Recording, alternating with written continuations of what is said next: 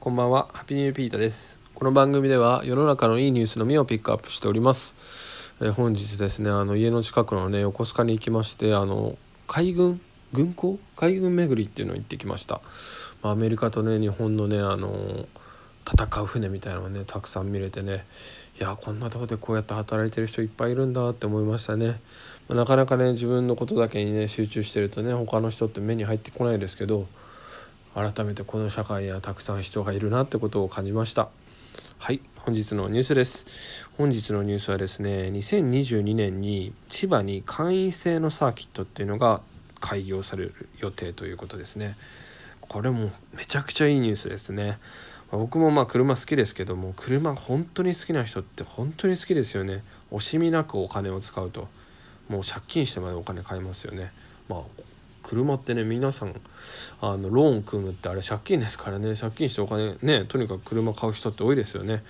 まあ、そんな中で、まあ、スポーツカーっていうのはねもう本当男の憧れみたいなね、まあ、女性でも好きな方いるでしょうけど、まあ、そういうねあのフェラーリとかランボルギーニっていうね海外のねあの車を輸入して販売してるコーンズっていう会社があるんですけどこれ、まあ、結構都心とか行くといろいろねショールームありますけどそこが千葉であの運営をするサーキット。ザ・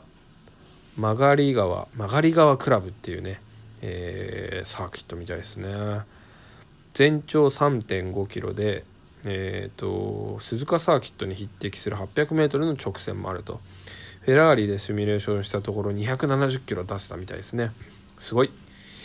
で千葉の南房総市ってとこですね。でそこにはレストランとか温泉とかねドッグランとかもねつけるみたいですね。これも面白いですね本当に。うん。で会員は2000万円ぐらいかかるみたい。ちょっとまだ確実なことは分かんないみたいですけどまあそれぐらいお金を払ってもう好きな人がね自分の愛車とかをもう思う存分かっ飛ばせるっていうね。もうこんなのなかなかないですよね。でアジア初みたいですね。うん、これはもう本当日本人のみならずねあの海外の VIP の方もね会員になるんじゃないでしょうか、うん、これはもう本当にえっ、とこれは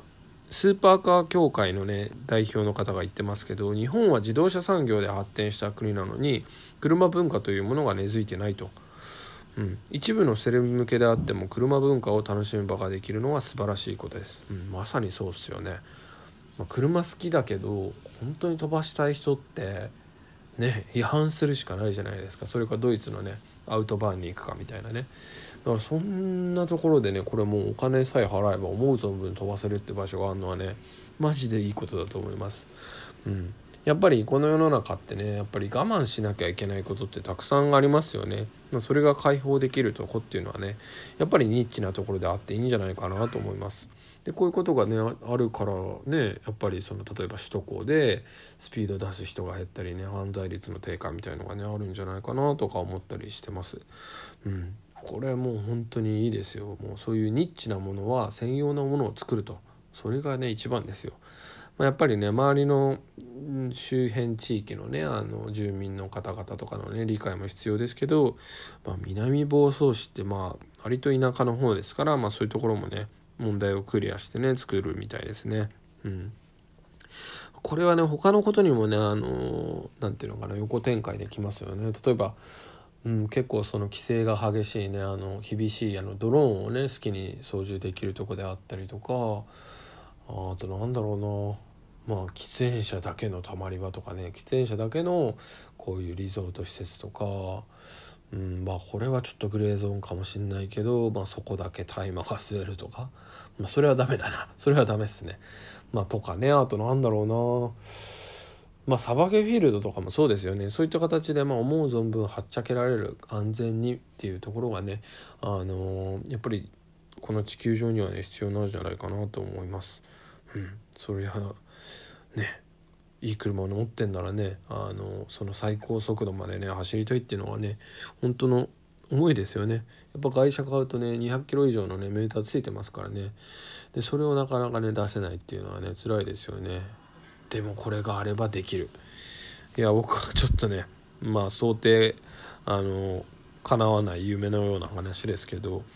あのスポーツカー持ってる方いかがでしょうか？うん。まあ、ちょっとねお試しみたいのでいけるならね一度はねやってみたいなと。